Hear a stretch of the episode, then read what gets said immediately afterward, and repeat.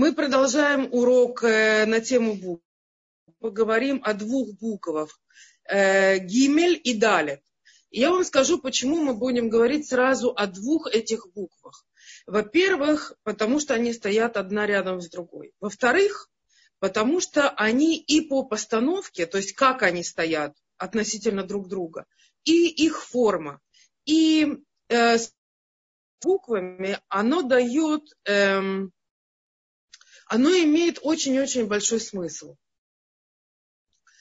Э, и я сейчас расскажу вам две э, маленькие вещи по поводу формы этих букв, а потом мы с вами поговорим о том, э, какое они имеют, какой они имеют смысл между сочетания между собой. Значит, первая буква – это буква Гимель. Я сейчас вам ее нарисую.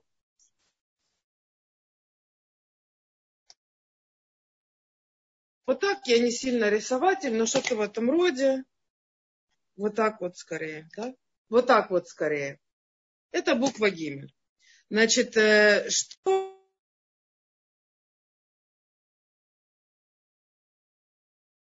состоит из трех э, одинаковых палочек. Да? Три одинаковые палочки. И ее гематрия это три. Она имеет значение Эм, меня, меня слышно? Меня, меня слышно? Да, тебя слышно. Чуть-чуть пропадает, но тебя слышно. Все.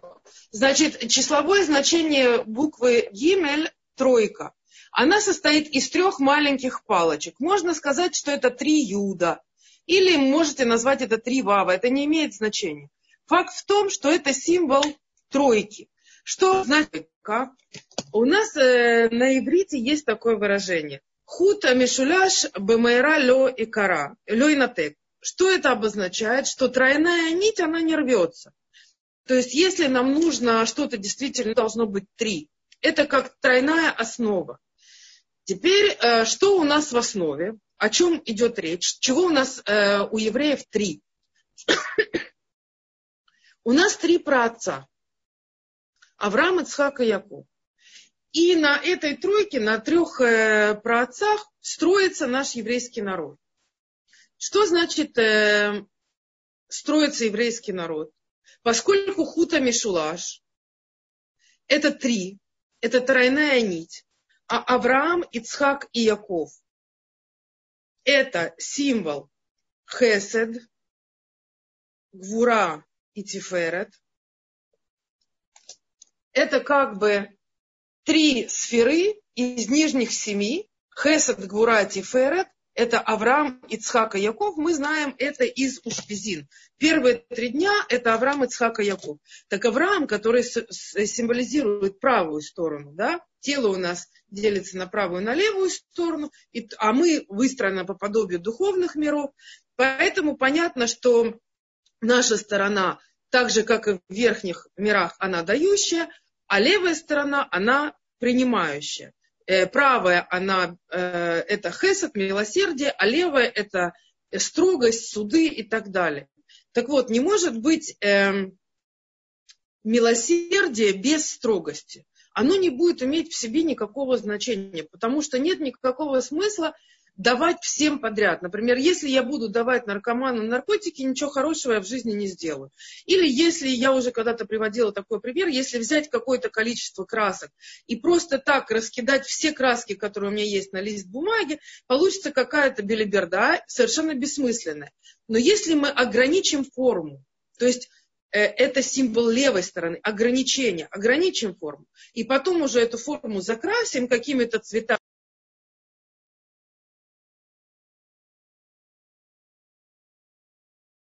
в которой будет серьезный смысл и в которой будет какая-то красота. Так вот, э, картина, она э, э, сама по себе, почему я привожу именно картину? Потому что картина это символ красоты. Да? Картина это красиво, это приятно. И это э, великолепно. Качество, которое получается из соединения милосердие и ограничение – это именно великолепие. Вот как вы видите здесь, правая сторона хесед – это право, а не лево. Вы видите все наоборот. То есть у меня вот это право, вот это лево и вот это середина. Авраам – это качество давания, Ицхак – это качество ограничения, и Яков – это качество соединения между ними. Соединение правой и левой стороны – это тот самый дат, то самое понимание. Получается четкое понимание э, картины мира. Да? Мы говорим про картину, давать, ограничивать. И четкое понимание картины мира, дат, это как раз то самое, чего нам не хватает после того, как Адама решен съел сеца дат, то вера. Он съел с дерева познания добра и зла, и это как раз та самая центральная линия, которой нам всем так не хватает. Э, значит, э, это смысл буквы Гивель. Что еще я могу сказать про три? Например, то, что треугольник, у него три угла, это самая устойчивая фигура, потому что, например, если у нас есть квадрат, мы можем его как-то нагибать туда-сюда, влево-вправо. Он не такой устойчивый, как треугольник. Треугольник, как его поставишь, он зависит от своих катетов, катетов там, гипотенузы. Никогда не сможет он двигаться никуда, потому что углы у него ограничены. У него э, ограничены углы, из-за этого он не может никуда двигаться. То есть он самая устойчивая фигура фигура, на которой действительно можно строить. Итак, мы говорим про гимель. Еще раз напоминаю, что тут три одинаковые палочки, три про отца, три э, то, что никогда э, не рвется и всегда устойчиво, три про отца у нас, и поэтому еврейский народ вечен. Я именно к этому вела весь этот рассказ. Теперь э, что еще символично в Гимеле? Гимель имеет две ножки. Благодаря этим двум ножкам мы видим, что это достаточно устойчивая буква, намного лучше, чем как Далет. Я вам сейчас рисую букву Далет.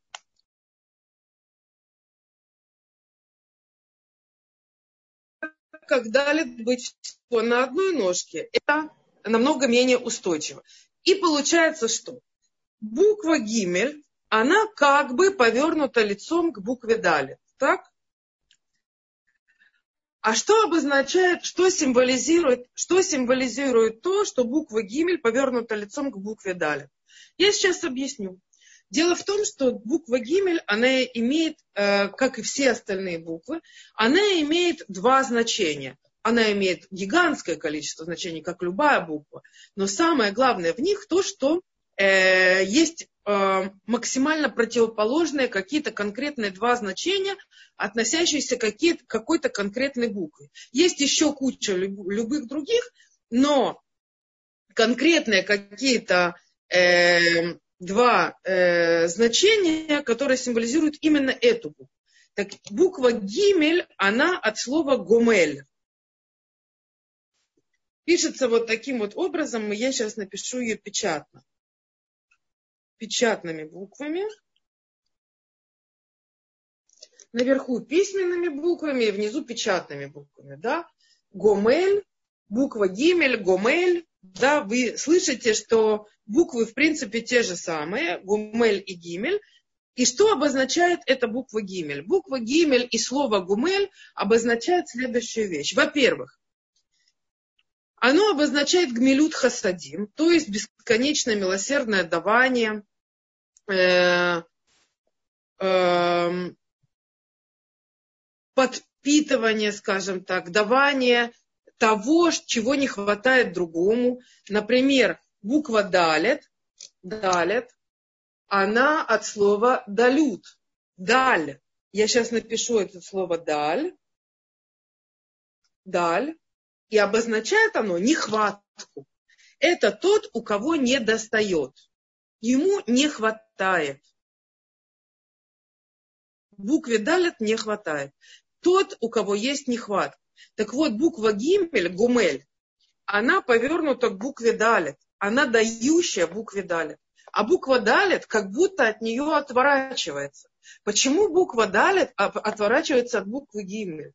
Потому что никогда принимающему неудобно смотреть в глаза дающему.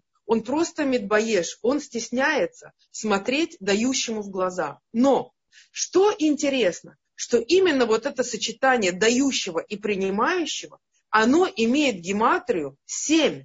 То есть гимель 3, далит 4, правильно? Они идут одна за другой.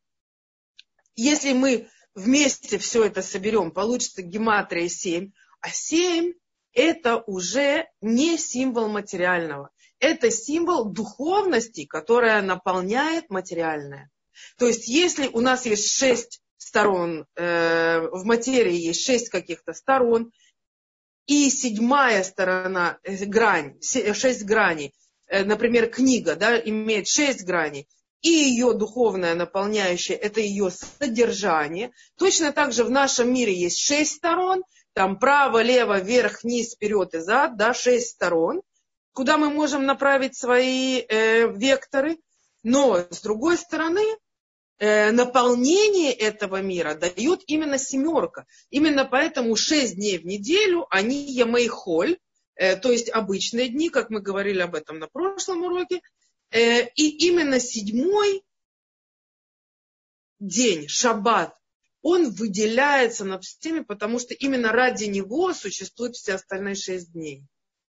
То есть есть какая-то духовный какой-то смысл, который наполняет все эти шесть дней, и он именно в субботу, в седьмой день. Тут то же самое. Смысл всего этого – гмилют.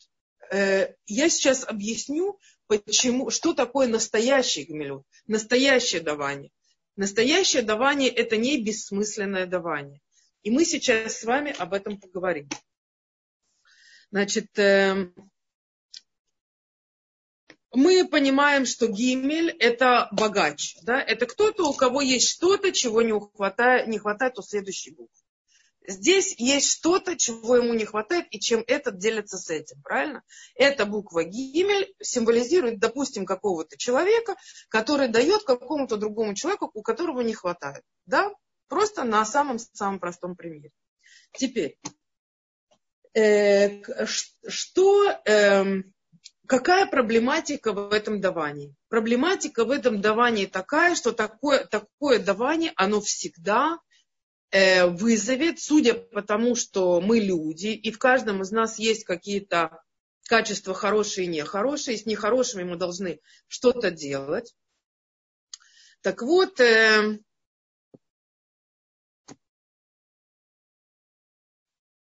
Так вот, э, э, что мы можем сделать и какие качества могут быть вызваны тем, что человек дает кому-то другому. Может быть вызвано очень нехорошее качество на самом деле.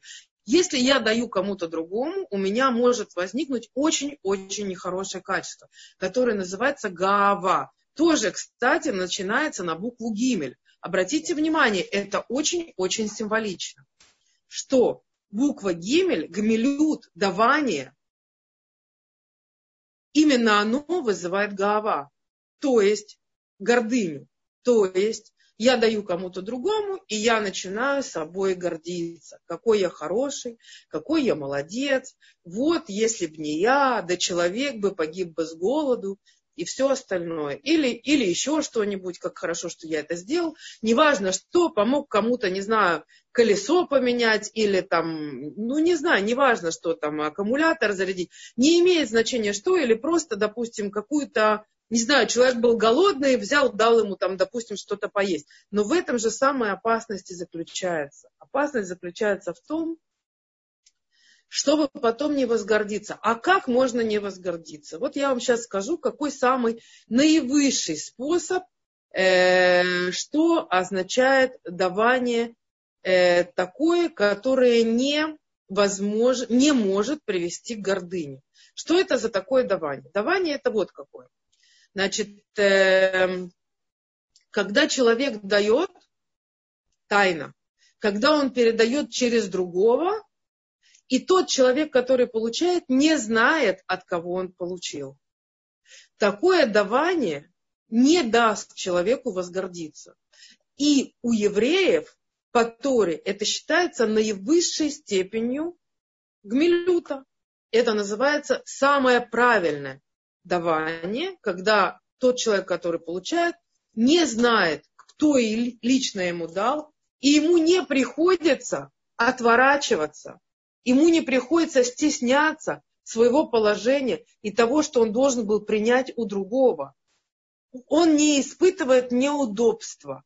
Вот мы должны думать о других, чтобы они не испытывали неудобства от того, что мы делаем, даже в такой вещи, как давать тому, кому не хватает. Понимаете, какая, насколько это высота? Давать тому, кто совершенно даже не знает, что вы ему дали. Это наивысшая степень. Теперь. А теперь очень интересная вещь. Мы с вами только что говорили, что давать это э, гумель, это значит дает, дающий. А теперь интересная вещь, что лигмоль гмилями ашад это означает отлучение ребенка от груди. Гмиля мисамим от, отрывание человека от наркотиков. Интересно, да?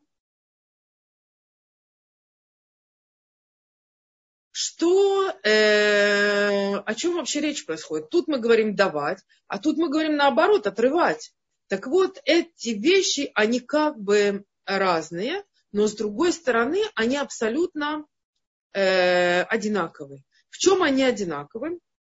они одинаковы вот в чем. Дело в том, что а, если мы возьмем пример с деревом, то на дереве это работает так. Дерево питает свои плоды. У него зарождается маленький-маленький плод, плод подпитывается все это время деревом, и когда плод созревает и становится цельным, цельным, дерево отбрасывает его. И плод падает на землю. Так? Почему плод падает на землю? Потому что дерево – это символ того, что учит свое потомство быть самостоятельным. Он доводит до какого-то определенного момента, когда э, тот, кому дерево дает, становится полноценным и больше в нем не нуждается. Это тоже наивысшая степень гмелюта. То есть если я даю все время человеку деньги, который нуждается, в принципе, я просто устраиваю ему кормушку. А что делать для того, чтобы человек не привыкал к кормушке, а не зависел, был самостоятельным, и чтобы у него не было буши, чтобы он, у него не было стыда, чтобы он не стеснялся. Что тогда надо делать? Тогда надо просто человеку помочь найти работу.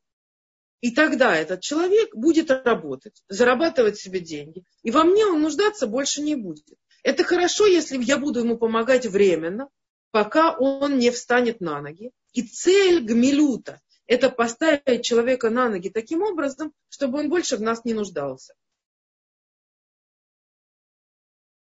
Вот это э, наивысшая цель гмилюта. То есть, с одной стороны, это давать, а с другой стороны давать, но так, чтобы человек мог встать на ноги и больше в нас не нуждаться, и тогда он от нас просто отрывается.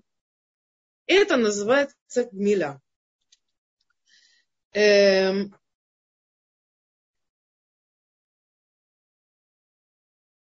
эм, так, теперь дальше.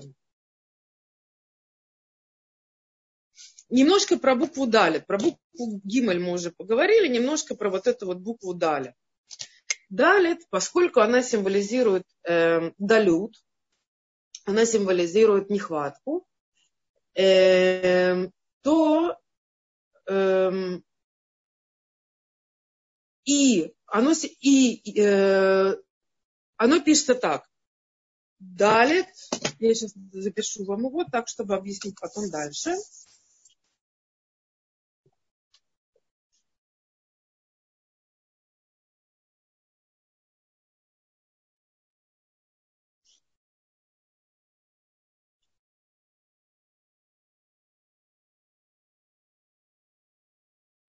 Вот, наверху я написала слово далет, а внизу я написала слово дли, потому что оно символизирует как бы пустое ведро. То есть э, то, в чем действительно не хватает. иногда человек э, как бы у которого сильная нехватка. И нехватка чего? Нехватка духовности. Допустим, он наделал каких-то там нехороших вещей, и после этого он, он совершенно духовно опустился, у него не хватает света, духовности, и он находится где-то там на дне этого самого пустого ведра.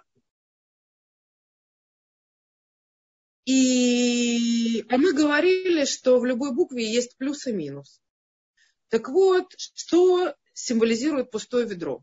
Что символизирует ведро? С одной стороны, человек упал очень глубоко, и он находится где-то очень-очень низко. Но с другой стороны, во-первых, ему есть, от, когда человек падает очень-очень низко, ему есть откуда подниматься. То есть человек, который очень низко падает, у него же есть э, большой шанс подняться точно так же как высоко, как низко он упал. Почему? Потому что амплитуда, она одинаковая у человека есть свой потенциал. И этот потенциал может быть в плюс, а может быть в минус. То есть человек, какой-то определенный свой личный потенциал. И если потенциал в плюс может быть, допустим, тысяча, то он и в минус может быть тысяча. Если такой человек падает, то он упадет на минус тысяча. Правильно? Но и подняться потом он может на плюс тысяча. И это надо помнить. Человек, который очень низко падает, он очень-очень высоко может подняться. весь вопрос, в желании, в его каванот, то есть намерении. Что еще интересно? Такой человек, который прошел такое испытание падением, неважно, возможно, у него были какие-то жизненные тяжелые перипетии, какие-то тяжелые э, процессы в жизни он прошел, может быть унижение, может быть тяжелые какие-то ситуации, тяжелейшие в жизни, все что угодно, и он чувствует себя таким э, маленьким и чувствует себя может быть никчемным, и в какой-то момент он теряет полностью э, надежду и веру, и вообще, и все, что только у него есть, все это он теряет. Но такой человек, когда он поднимается, он, когда он выходит, выходит на свой потенциально высокий уровень, внутри него создается очень большая глубина. Эта глубина – это символ другого ведра, другого дли того дли, из которого можно черпать воду. Того дли с глубины, того ведра с глубины, ну, ведра или там емкости, с, глубина, с глубины которой можно получать опыт, духовность, э, понимание. Вот этот самый дат, дат, вот это самое объединение правой и левой стороны, правильное видение мира, оно все добавляет каждое наше падение, оно только для того, чтобы мы поднялись, и э, мы всегда должны об этом помнить, что Всевышний никогда не дает человеку упасть просто так, только с целью того, чтобы он потом поднялся. Нет никакой другой цели э, для нашего падения, кроме того, как подняться и идти вперед. И именно таким образом обновляется мир с помощью наших падений, подъемов, падений, подъемов, постоянно идет какое-то духовное обновление в мире. И мы должны это помнить не просто так, каждый из нас получает то, что он получает, именно потому что именно у этого человека есть такие качества души, которые способны пройти то испытание, которое ему дают. Если у человека нет потенциальных возможностей и способностей и разных обстоятельств, которые дадут ему пройти это испытание, человеку это испытание не дадут. А если дали, это значит, что на нас поставили ставку. Это значит, что мы способны, и мы можем. И мы действительно придем к, э, к той глубине духовной, которой от нас ждет Всевышний, к тому духовному пониманию, свету и э, качествам, которых от нас ждет Всевышний. Э, немножко дальше мы с вами поговорим о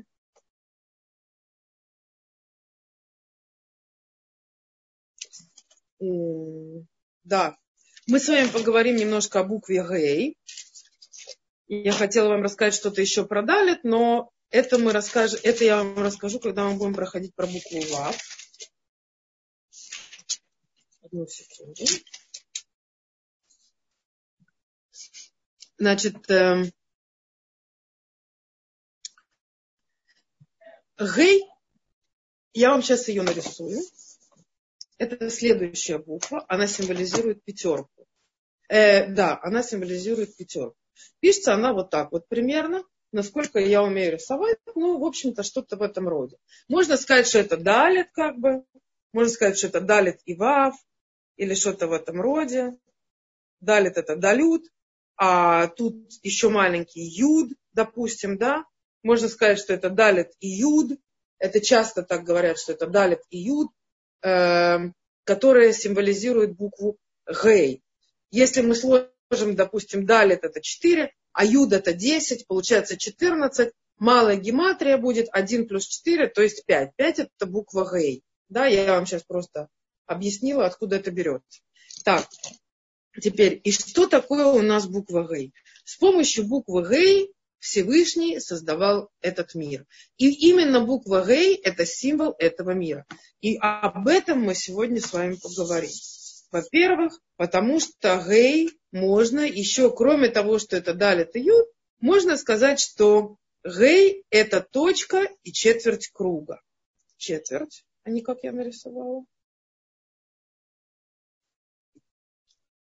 То есть точка и четверть круга – это тоже гей. И он символизирует как бы не круг, но он символизирует спираль. А вот эта самая юд, которая была сначала точкой, она потом переходит в вал. И мы об этом с вами поговорим в конце урока, потому что здесь идет речь о четырехбуквенном имени Всевышнего. Эм, Значит,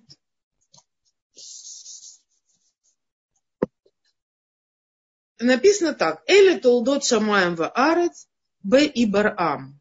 Вот история, ну как бы история зарождения э, неба и земли во время их творения. Во время их творения пишется б и барам. Беги барам. Бара это значит создал, да, берешит, берешит бара. Правильно? Мы знаем этот корень создавал. Б это в, мы с вами уже говорили, что Б это обозначает в, внутри чего-то, во время, во время того, как была создана, как он все создавал Всевышний. А кто что? Гей, она написана маленькой буквой Гей. Б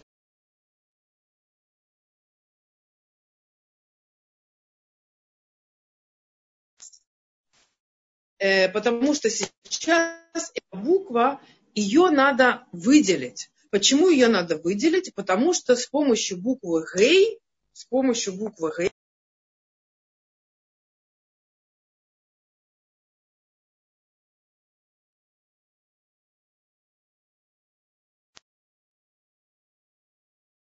эм, секунду. Меня слышно? Да. Потому что да. именно с буквы Гей Всевышний э, создал мир. И э, что у нас происходит дальше? Э, именно про вот это вот Бейги Барам, Бейги Барам,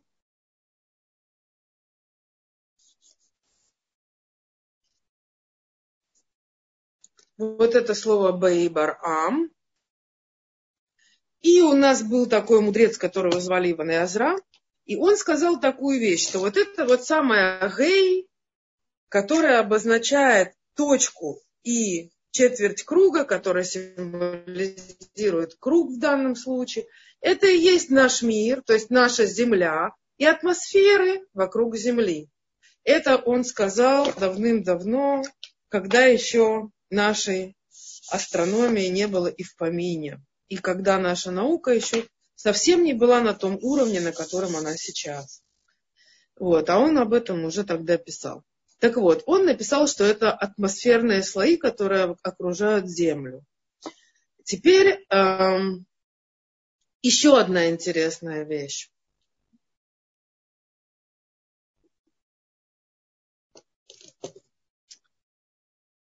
Эм,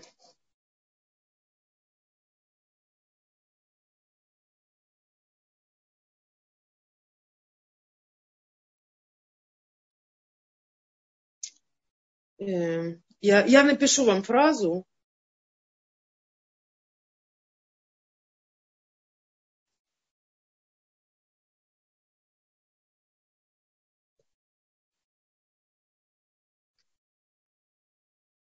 Фраза звучит так. Киба я Ашем цур улямим. Потому что э, в Юд Кей Всевышний создал, цур от слова Ецар, создал другие миры. Потому что с помощью Юд и Гей, и мы с вами будем говорить, это речь идет о четырехбуквенном имени Всевышнего, но еще это идет речь о Юд и Кей как двух буквах. Этими двумя буквами Всевышний создал небо и землю. А теперь мы посмотрим с вами как. Символ материального мира – это буква Гей. Символ духовного мира – это буква Юд. И мы с вами знаем, что э, э,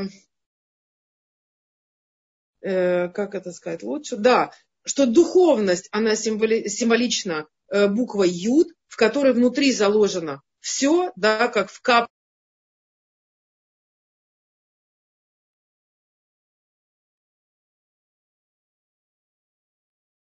Э, с другой стороны, Гей – это символ нашего мира.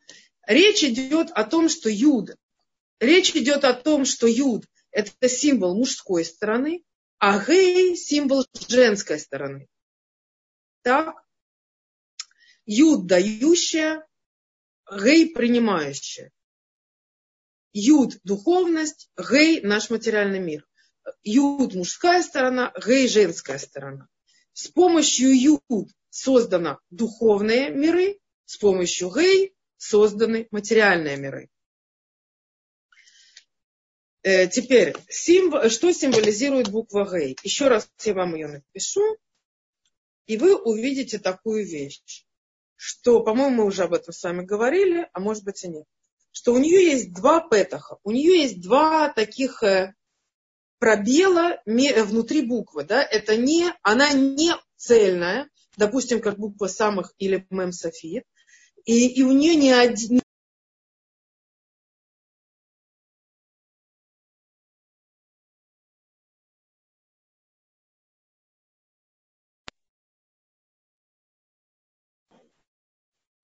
у нее две такие. И что символизируют вот эти вот две, э, два вот этих вот э, пробела между черточками? Они символизируют следующее. Человек, который находится внутри этого мира, это символ гей, это символ этого мира, мы только что с вами говорили. Человек находится в живом состоянии внутри этого мира. И у него есть возможность упасть. Куда он может упасть? Здесь внизу находится бездна бездна, он может упасть в пропасть. Упасть в пропасть и пропасть.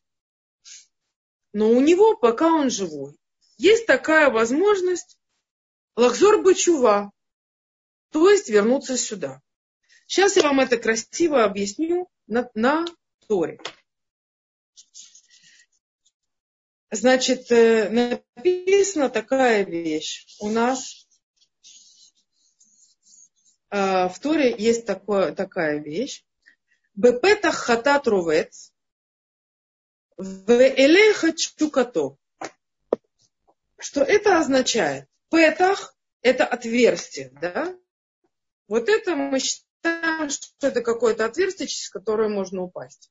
Хатат – это грехи, да? Хет, хатат – это наши грехи.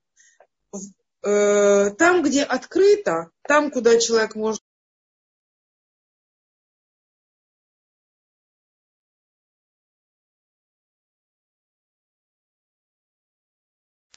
именно в этом месте, куда человек может упасть, не в каком-то другом. У каждого такое место свое.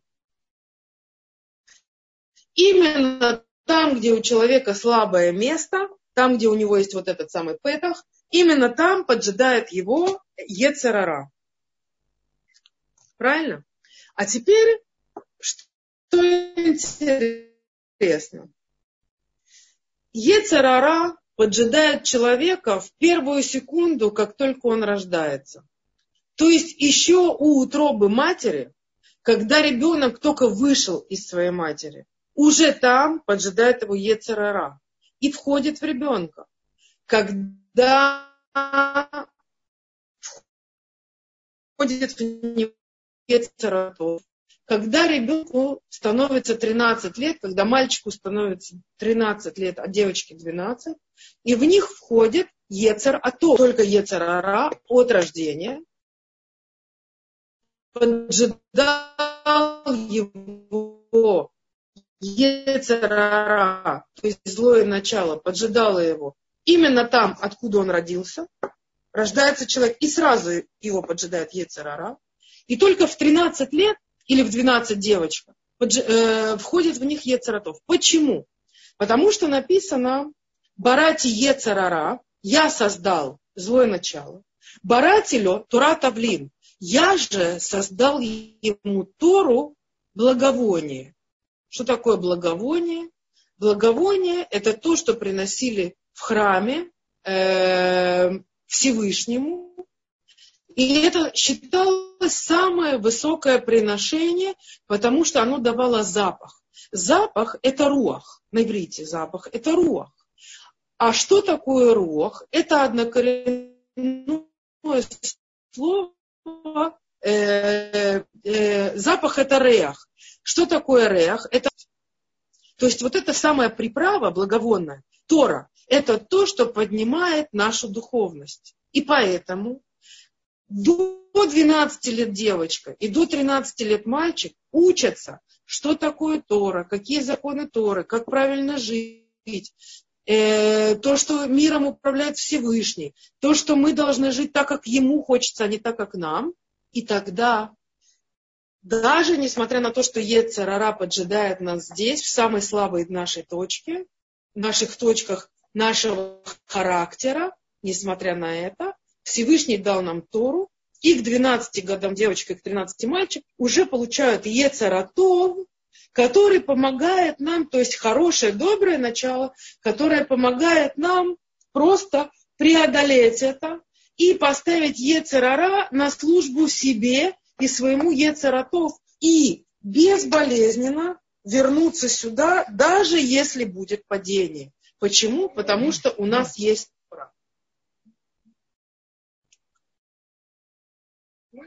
Одну секунду. Одну секунду. Я извиняюсь за эти помехи. Это просто потому, что здесь плохой интернет. Что такое? Сейчас.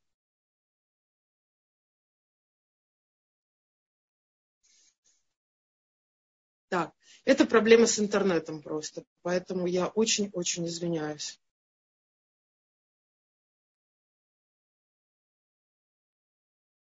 Сейчас еще секунду. Мы продолжим урок. Я очень извиняюсь за технические проблемы сегодня, но, к сожалению, э, мне нечего с этим делать.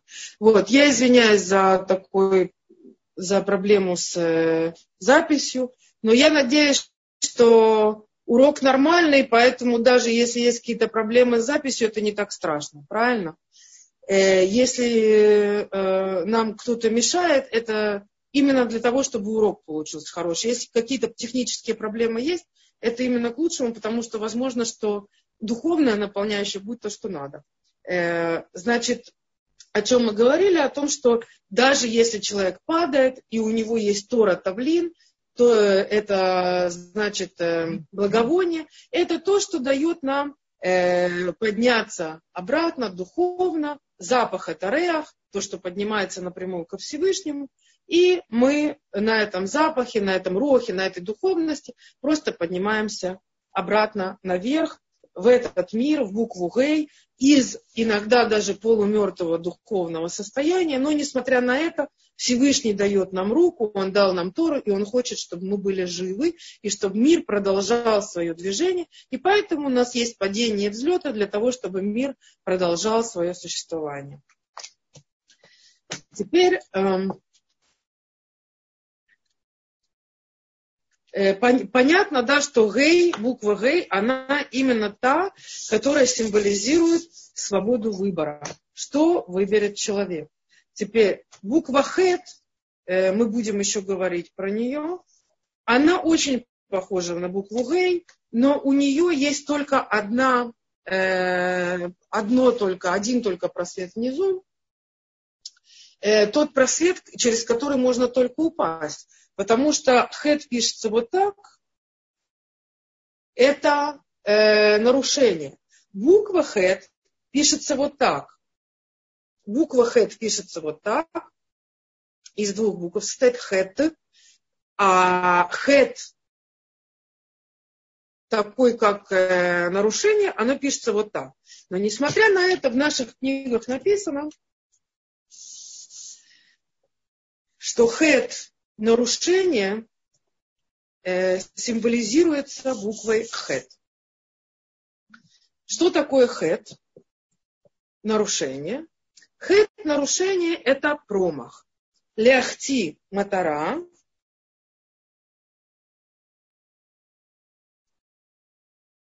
Ляхти матара это значит промахнуться мимо цели. И так получается, что Всевышний ждет от нас чего-то, но мы вместо того, чтобы попасть в яблочко, попасть именно в его желание, в то, что он от нас хочет, промахиваемся, и стрела наша улетает совершенно в какое-то другое направление. Мы совершенно в это яблочко не попадаем, и непонятно э, почему, а почему только по той причине, что мы пошли не в его цель, а в какую-то свою, которая нас от главной цели увела. Но несмотря на это, как э, это мы знаем по GPS или по Waze сегодня, что когда мы ошибаемся дорогой, мы едем, допустим, нам говорят, поверните направо, мы вместо этого поворачиваем налево, э, говорит наш э, этот прибор, Михашев Маслюль Михадаш. Я заново обозначаю цель. То есть ты, должен, ты находился здесь, отсюда ты мог, там, допустим, за пять минут доехать, ты уехал куда-то в другую сторону, не туда, куда надо, теперь тебе ехать, допустим, 20 минут. А я сейчас тебе просчитаю новый маршрут. И для того, чтобы ты пришел к этой цели. И ты начинаешь опять идти к цели, ошибешься, значит, еще на 20 минут, или на год, или иногда на всю жизнь. Чего я никому, конечно, не желаю, и думаю, что это все только э, философское рассуждение. На самом деле у нас сегодня все так в жизни быстро, что мы не успеваем даже наблюдать, сколько раз мы ошибаемся, сколько раз не ошибаемся. И главное, что мы идем вперед, живы, и этот мир движется куда? Ко Всевышнему. Это однозначно. Потому что любой путь, который бы не выбрали, все, вре, все равно он приведет ко Всевышнему. Он нам это обещал. Обещал нашим праотцам, обещал нам, нам в Торе и написал, «Э, я дал тебе жизнь, я дал тебе смерть, выбери жизнь, и когда мы к нему стремимся, даже если мы ошибаемся, он нам помогает и приводит нас именно в то самое яблочко. Даже если мы по ошибке пошли не туда, все равно мы туда придем. Теперь, эм, что еще я вам хочу рассказать интересного? Эм, Значит, все это актуально, вот это вот падение и взлет актуально, пока человек живет. Как вы знаете, пока свеча горит, можно все исправить. Эм, значит, мы должны об этом всегда помнить. Пока мы живы, мы все-все можем исправить. Теперь эм, про Юта Гей, да, мы говорили с вами о том, что Юта Гей это символ духовного материального, и также это символ мужчины и женщины. И я напишу вам два слова и объясню, что они обозначают. Напишу вам письма, печатными буквами, чтобы было легче, и чтобы вы запоминали эти буквы. Не так-то легко писать печатными, оказывается когда привык письменными. Вот, значит, Иш, Алиф, Ют, Шин. Не с этой стороны читаем, читаем с этой стороны, потому что у меня все наоборот. Вы видите все в обратную сторону. Иш – это алев юд шин, и он обозначает мужчина, муж. Я напишу, что это муж, и вы поймете, что это Иш. Иш – это муж, мужчина. Иша – это женщина. Я сокращенно напишу жен, вы поняли, что это женщина. Так? Мужчина и женщина. Иш, Ваиша. И у них что общего? Это две буквы. Эш, Алев, Шин. И здесь Алев, Шин. Правильно? И в Иш, и в Иша две одинаковые буквы. А теперь я вам опишу, э, нарисую красным фломастером две буквы, которые отличные в этих двух словах. Это Юд в слове Иш, и это Гей в слове Иша. Почему? Почему такие разные буквы? И почему э, две буквы, которые одинаковые, это буквы Алев Шин, и что они обозначают, я сейчас вам расскажу. Значит, э, написано так, что Иш в Иша, Шезаху, Шхина Бейнаем.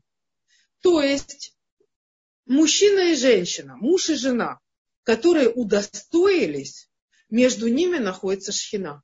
С ними находится Всевышний. Это буквы Юд и Кей. Сейчас я вам их напишу. две буквы Юд Кей, они символизируют Шхину, Всевышнего, его сочетание духовности и материальности. Это то, что э, мужчина и женщина, э, которые удостоились, которые друг к другу относятся с пониманием, с любовью, с терпением, между ними находится Всевышний. Юд и Кей. Ишваиша Шелезаху иш эш ахлятам. Муж и жена, которые не удостоились, их пожрет огонь. Огонь, это в данном случае мы убираем юд и мы убираем гей, потому что шхины нету. Остается у нас буквы эш, эш, символ огня. Эш – это огонь. Алеф и шин – это огонь. И у нее огонь внутри, и у него огонь внутри, огонь злобы, огонь враждебности, огонь э, нетерпимости, огонь э, непонимания, все что угодно, это все огонь, который пожирает этих людей. Поэтому, э, именно поэтому человек, он э, остается эш. А почему именно эш? Почему огонь? Почему не вода? Например, можно утопить водой, например тоже нормально. Земля, афар, в землю закопать. Почему Эш их пожирает? Почему там, э, не знаю, еще что-нибудь? Почему именно Эш? Сейчас я вам напишу такую э, интересную табличку. Значит, Эш, Руах. Сейчас я вам все объясню.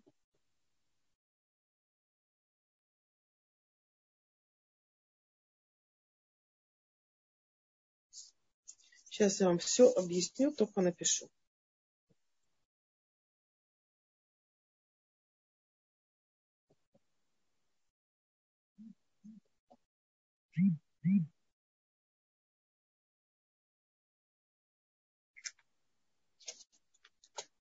Значит, такая вот табличка, все на иврите, но это не страшно, я вам сейчас все объясню, и будет очень-очень просто. Значит, мы знаем, что все состоит из четырех э, основ. Четыре основы, что это такое? Афар, прах, майм, вода, руах, ветер или воздух, символ духовности, и эш – это огонь. По возрастающей. Думаем – это неживая природа. Неживая природа, мы понимаем, камни, песок, горы, все, что вы только хотите. Больше всего в нем афара, праха. Да? Понятно. Прах – это больше, что есть в думем. Прах – это больше, что есть в неживой природе. Вода – это больше, что есть в цумеях. Маем – вода. Цумех – это растение, растительная природа. Вода – это то, что напитывает растительную природу. Руах – духовность, ветер, э, воздух – это то, что необходимо хай, живому. То, что живое плодится и размножается, у него главное – это духовность, душа. Э, любые птицы живут в стае, любые э, волки живут стаями, все как-то кучкуются, и у всех есть какие-то свои, свои животные понятия. Все живут по своим духовным понятиям, по своим ощущениям, вложенным в них Всевышним.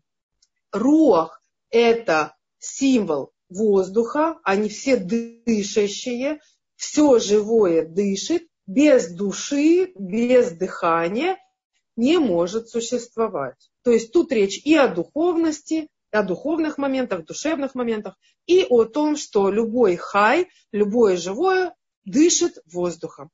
И воздух, составляя это главный элемент его жизни. Так же, как вода у, живой, у, э, вода у растений, а прах у неживой природы. У מדבר, у человека главное огонь. Огонь – это то, э, что происходит внутри тела, э, механотехнически, с медицинской точки зрения и с других разных точек зрения внутри э, человека, который называется מדבר. מדבר – это значит сущность говорящая. Тот, кто может сказать. Никто из ниж, нижних слоев говорить не может. Мы наивысшая модель этого мира, говорящая, и больше всего в нас именно огня. Энергия, энергия движения, эм, все что угодно. Я сейчас в эту тему входить совершенно не хочу. Значит, э, это мы с вами говорили про Ишва и Ша, про мужчина и женщина, и почему э, именно корень этих двух слов это Эш огонь. Именно потому что у людей их основа – это огонь. Да, вы поняли уже. Теперь,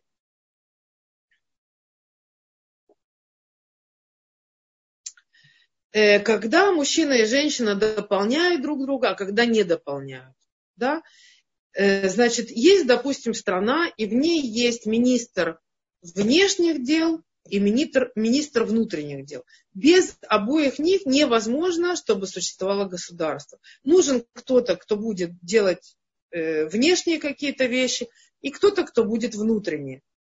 И таким образом женщина, которая хранительница домашнего очага, у нее свои какие-то качества, она более нежная, она более склонна к красоте, она ценитель красоты, она умеет устроить домашний уют, она умеет делать 150 дел сразу, и она символ Сарапним, символ этого министра внутренних дел, потому что а ее место внутри дома, она символ дома, Бат. Бат – это дочь, Бат – это женщина, и Юд который символизирует мужчину, который внутри бат, получается байт, то есть он как бы внут, он, он вместе с ней, он, его, его часть, и ее часть, Бат, и он, Сарахуц, министр внешних дел внешней политики, а она внутренней политики. Вместе они создают то, что называется Бет Ютав, то есть Байт. Эм, байт это дом. Дом это то, в чем есть бат и юд, то есть женщина и мужчина. У них разные свойства совершенно. И поскольку у женщины только у нее есть такая возможность, она создана напрямую, как хотел Всевышний. Есть такое, э, есть такое, я даже не знаю, это шутка или не шутка, или может быть это даже где-то написано, я не знаю. Но написано так, но говорят так, что э, э, почему мы говорим э, в утренних благословениях Шасани Кирцуну, что он создал меня по своему желанию. Э, не знаю, это где-то написано или нет, но э, так говорят, что когда Всевышний сотворял, э, творил Адама Ришона, первого человека, он советовался с ангелами. Это одна из ступеней была строительства Адама. Одна из них была, первая была задумка, вторая была совет с ангелами. Так вот, когда он творил женщину, отделял ее от Адама, он не советовался ни с кем. Поэтому говорится, что благословен Всевышний, который создал меня по его желанию, по своему желанию. Шасани Кирцуно, по своему желанию. Видите, мы даже немножко с вами затронули Беркот Шахар. Утреннее благословение. Теперь. Э, у мужчины совершенно другие качества. У него качество твердости, жесткости. И поэтому во внешних э, разных э, вещах он наиболее приспособлен к миру, который окружает их дом, э, устоять э, каким-то образом э, в это э, сделать вот это связь между домом и внешней какой-то средой, э, которая дает ему э, э, э внешние, именно внешние какие-то вещи э, делать, а женщина внутренние. Поэтому женщина избавлена от всех мецвод делай, кроме там некоторых обязанностей. И у нее нет такой мецвы учить Тору, как есть у мужчин. Но обратите внимание, несмотря на то, что у женщины нет такой мецвы учить Тору, но ребенка должна обучить Торе она. То есть первое время именно она та, которая закладывает азы в ребенка. А это самое главное. Она та, которая следит за выполнением заповедей ребенком. Не отец, а именно она, женщина. Она видит то, что происходит внутри дома. О чем это говорит? Она должна идеально знать все законы. Она должна идеально знать все, что связано с воспитанием детей. А что связано с воспитанием детей? Абсолютно вся Тора.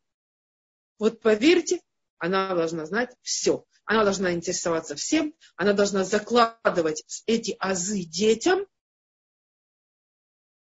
азы детям, потому что на этих азах строится личность.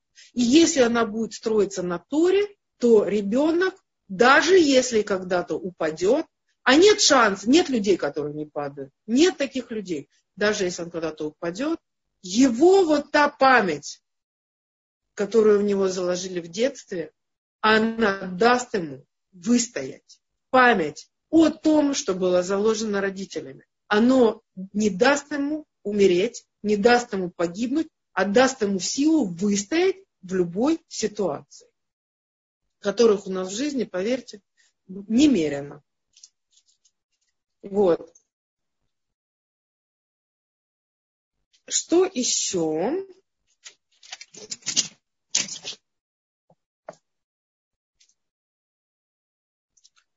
Что еще интересного я могу сказать?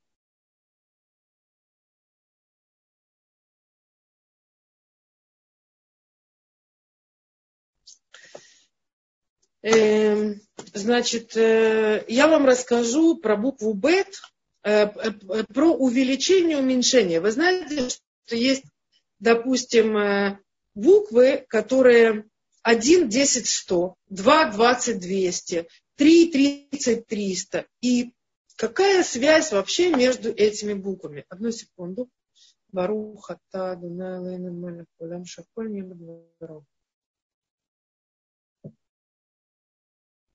Какая связь между этими буквами? Я сейчас вам дам небольшой пример. Бет гематрия 2. Хав 20 и Реш 200. Бет, Кав, Реш. Вот так они пишутся, они похожи между собой немного, да? Немного похожи между собой. И гематрия у них, то есть цифровое значение этих цифр 2, 20 и 200. Что интересно в этих буквах? Что из этих букв состоят два интересных слова. Первое слово – браха. Браха.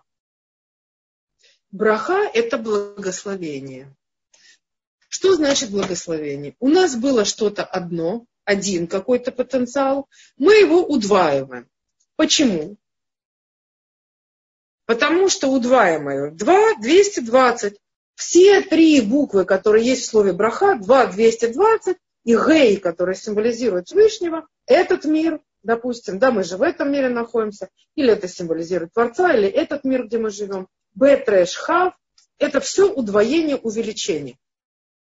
Нули, они дают усиление вот этой цифре. Усиление в 10 раз, усиление в 100 раз, тысяча у нас нет усиления. То есть у нас может быть только или один ноль, или два. И это нормально.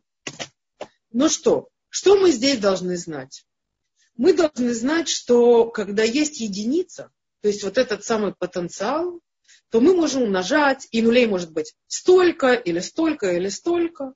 Но если этого потенциала нету вообще ноль, то на него умножать нельзя. И браха не поможет. То есть это благословение, которое означает слово браха, оно не поможет. Что да поможет? Вы скажете, что теперь все? Ну нет потенциала у человека. А очень надо, очень надо. Тогда срабатывает следующий следующий, э, срабатывает следующая модель. Как Авраама Вину, у которого было у которого было по звездам понятно, что у него не может быть потомства, и когда он поднялся над звездами, ему сказал, ему сказал Всевышний, что ты будешь как песок неисчислим и как звезды. И, и действительно его народ сегодня, он э, бесчислен. Да? Если посчитать вообще все поколения, которые были, вообще просто нет слов. Потому что народы намного более многочисленны, их уже давно не существует, а мы до сих пор есть Баруха Шем. Слава Богу. Э, но что интересно еще э, с этим? Что еще интересно с этим словом? Э,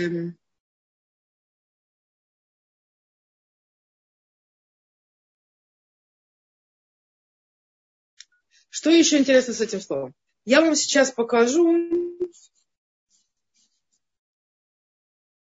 вот такую вещь.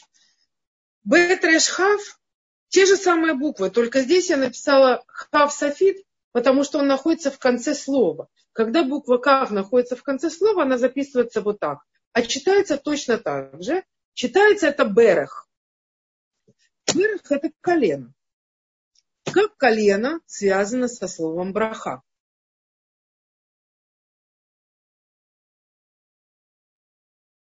Когда мы сгибаемся, когда мы на коленях и согнуты перед Всевышним, и разумеется, что наш рост намного-намного ниже, чем когда мы стоим на ногах. Тогда получается, что для того, чтобы получить благословение от Всевышнего, мы должны себя немножко принижать. Это не значит стоять на коленях. Это значит символически, что мы должны себя чувствовать намного ниже, чем мы есть. То есть мы должны избавиться от своей гордыни. Мы должны чувствовать себя прах и пепел. Прах и пепел. И тогда благословение. Только в такой ситуации. Э, и это те же самые буквы. Б, трэш, хав. Да? Мы с вами об этом говорим. Еще одно слово, которое я хочу сказать в этом же контексте. Бет хафреш. Так обозначается в Торе слово бахор, первенец. Бет хафреш это два 20, 200, опять же, удвоение, в два раза больше наследства получает первенец от своего отца. По Торе наследник первенец должен получить в два раза больше, чем остальные дети. То есть э, отсюда много что берется, и это много что объясняет по Торе. А теперь еще одно интересное слово, которое звучит так. Слово шелег, шелег, которое обозначает э, снег. Я уже так давно в Израиле, что я забыла, что это такое и как звучит. Это называется снег, шелег. Первая буква шин имеет числовое значение 300. Ламет имеет числовое значение 30. И гимель имеет числовое значение 3. Что обозначает шелег? Шелег – это значит 300, 30, 3. Оно обозначает таяние снега. Было много, тает, тает, тает, тает, не остается ничего. Остается вода, которая уже к снегу отношения большого не имеет. Вот я в Израиле, дождь вижу часто, особенно зимой, в основном зимой, а вот снега не очень. Вот. Так я вам объяснила, что э, как символично, в общем-то, обознач, обозначаются вот эти вот, что обозначают символично вот эти вот буквы, у которых цифровые значения э, удестеряются или э, устокрачиваются, скажем так. Другого слова я не знаю. Э, значит так, теперь поговорим о том, что, что такое слово от, буква. Сама по себе буква, да, от.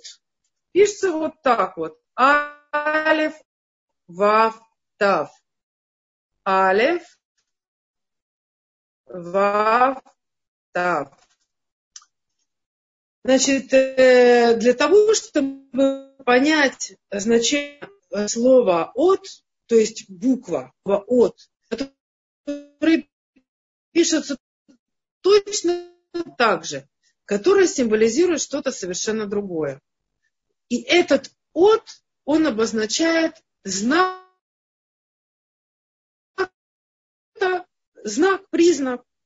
Мы с вами об этом поговорим.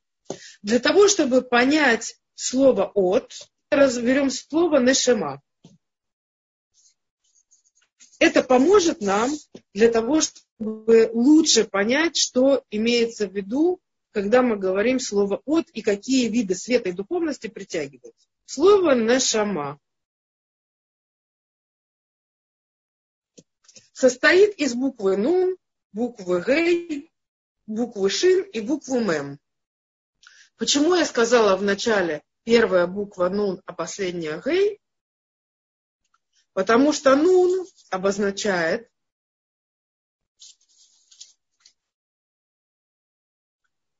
пятьдесят врат, пятьдесят, ее цифровое значение 50.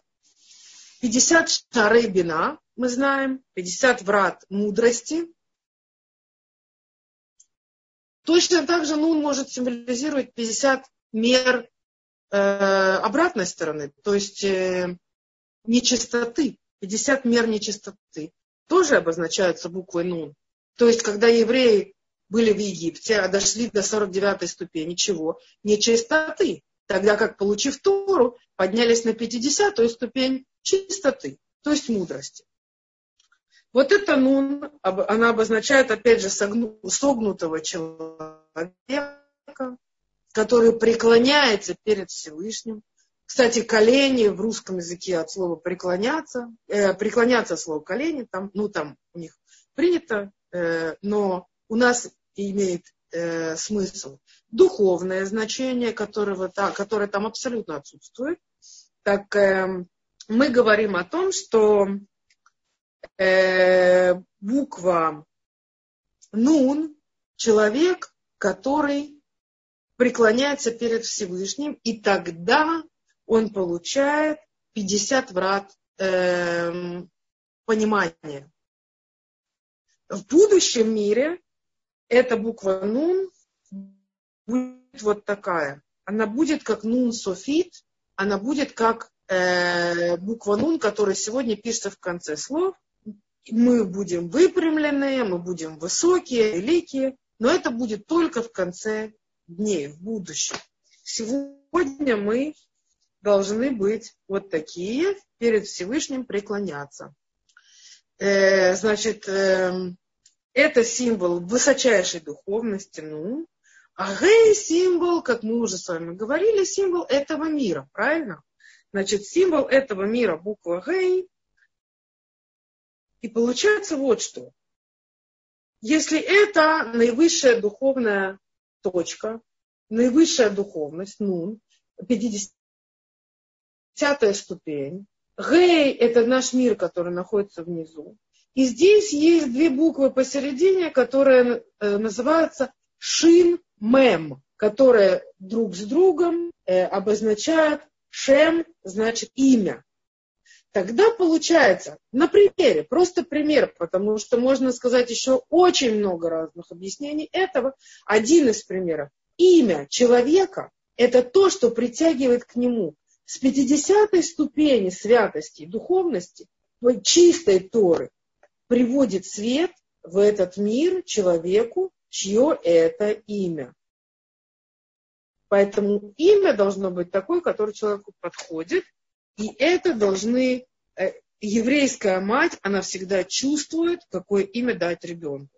Э, женщина, которая гиорат, например, прошедшая гиюр, у нее не такое ощущение имен, нет такого сильного ощущения имен, она может посоветоваться с раввином или взять какое-то созвучное, э, э, приятно для нее звучащее имя, которое имеет отношение к Торе. Не просто так, потому что Тора Ор, Тора это свет, это то, что притягивает благословение в этот мир ее ребенку. И с этим надо быть очень-очень осторожным. Давать те имена, которые имеют отношение к, э, к Торе, к Танаху, Э, я имею в виду не каких-нибудь там э, отрицательных персонажей, разумеется, ну, сами понимаете. Если вы хотите, чтобы ребенка эм, наполняла правильная духовность, положительная энергия, чтобы у него жизнь была положительная и правильная в глазах Творца, чтобы у него были правильные силы его наполняющие, то имя должно быть такое, которое действительно притягивает ему свет. Это имя наших праотцов, те, кто записан в Торе. Итак, на этом примере мы э, рассматриваем слово «от». «От» состоит из трех букв – алиф, вав и тав. Теперь мы начнем с буквы тав, последней буквы. Тав обозначает значок, знак, симан, знак Например, знак э, стоянка для инвалидов. Это ТАВ. Пишется вот так. ТАВ. ТАВ ВАВ. Стоянка для инвалидов. ТАВ, значок, знак. Эм, следующая буква. Мы берем первую букву, да? Первая буква. Это буква Алев, и она символизирует Творца. Мы с вами говорили, что это Алеф, Алюфа Улям, Алюфош Улям. Это тот, кто создал этот мир, им управляет Творец. Значит, есть какой-то знак и есть Творец. И сейчас я вам расскажу одну очень-очень интересную вещь из Торы. Когда фараон сказал Мошерабейну такую вещь. Дай мне знак, дай мне от, он сказал от, от это буква, да, буква и знак. Дай мне знак, что именно всевы, дай мне знак того, докажите, что именно Всевышний вас послал. Докажи мне, Муше Рабейну, что именно Всевышний тот, кто тебя послал. Как мы видим, это закрыто вот в этом слове от буква или знак. Как, где это скрыто? Алиф Всевышний. Тав – это знак. Дай мне знак, знак, что Всевышний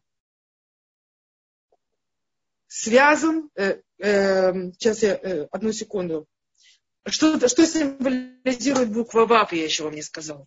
Вот это самое главное здесь. ВАВ символизирует шестерку, ВАВ символизирует объединение. Вав символизирует объединение тех, кто стоит рядом с ним. Например, алиф и тав – это буквы, соседствующие с буквой вав в этом слове. И поэтому это символ соединения. помоги, дай мне увидеть знак, что Алев и этот знак, и, и ты, Мушарабейну, дай мне знак, что это э, знак от Всевышнего. Сейчас я попробую лучше это э, объединить. Одну секунду.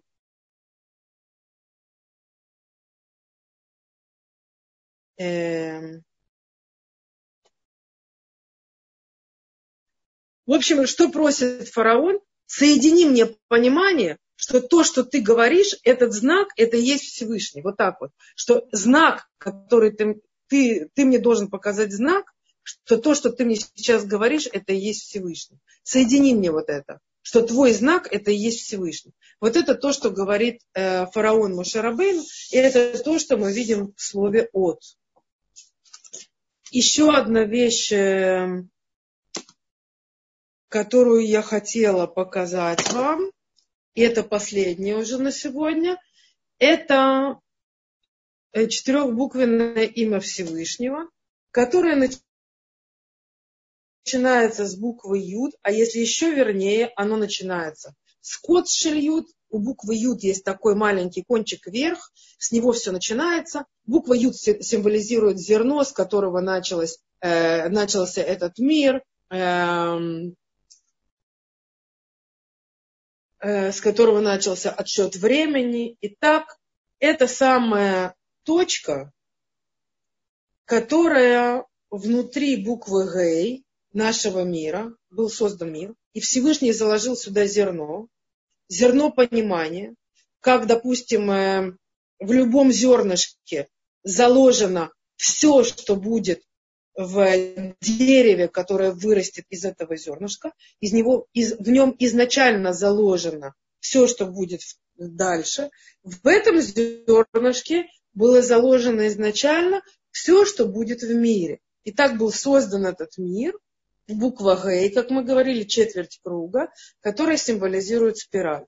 И вот эта спираль идет, идет, идет, идет. Я извиняюсь за э, каллиграфический свой рисунок. А эта буква Юд, она продолжается, продолжает наполнять эту самую спираль. Что значит вот эта вот спираль этого мира? Что значит это? Я вам сейчас объясню, это очень просто.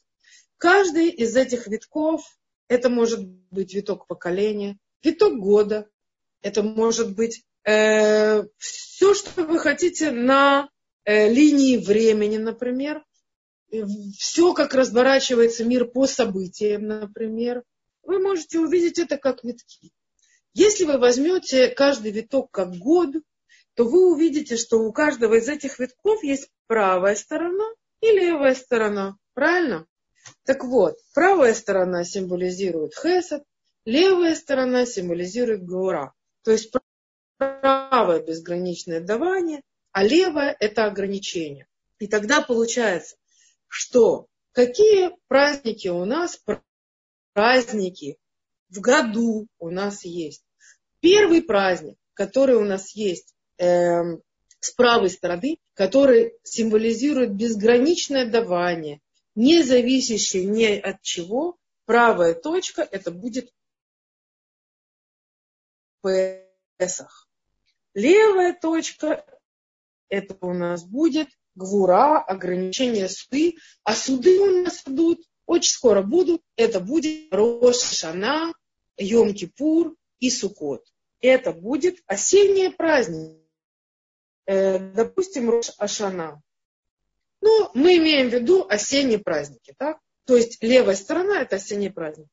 Что будет в центре всего этого? Мы можем нарисовать уже семь сферот потому что праздники идут по семи сферот, просто наглядно, э, а в центре будет этого потом будет шавуот. Это будет соединение правой и левой стороны, потом будут дальше следующие праздники. Это не тема сегодняшнего разговора.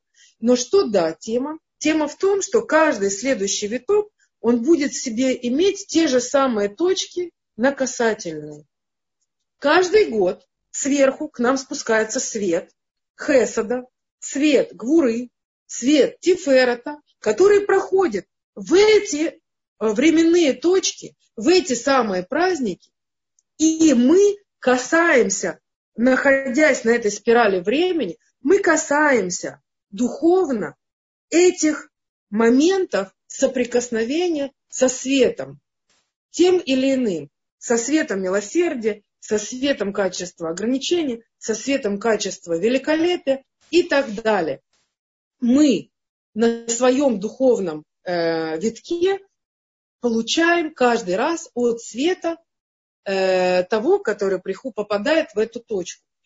И эти праздники, они называются Муадим. Муадим Муэд – это встреча со Всевышним. Это встреча со светом Всевышнего. В каждый Муэд другой свет.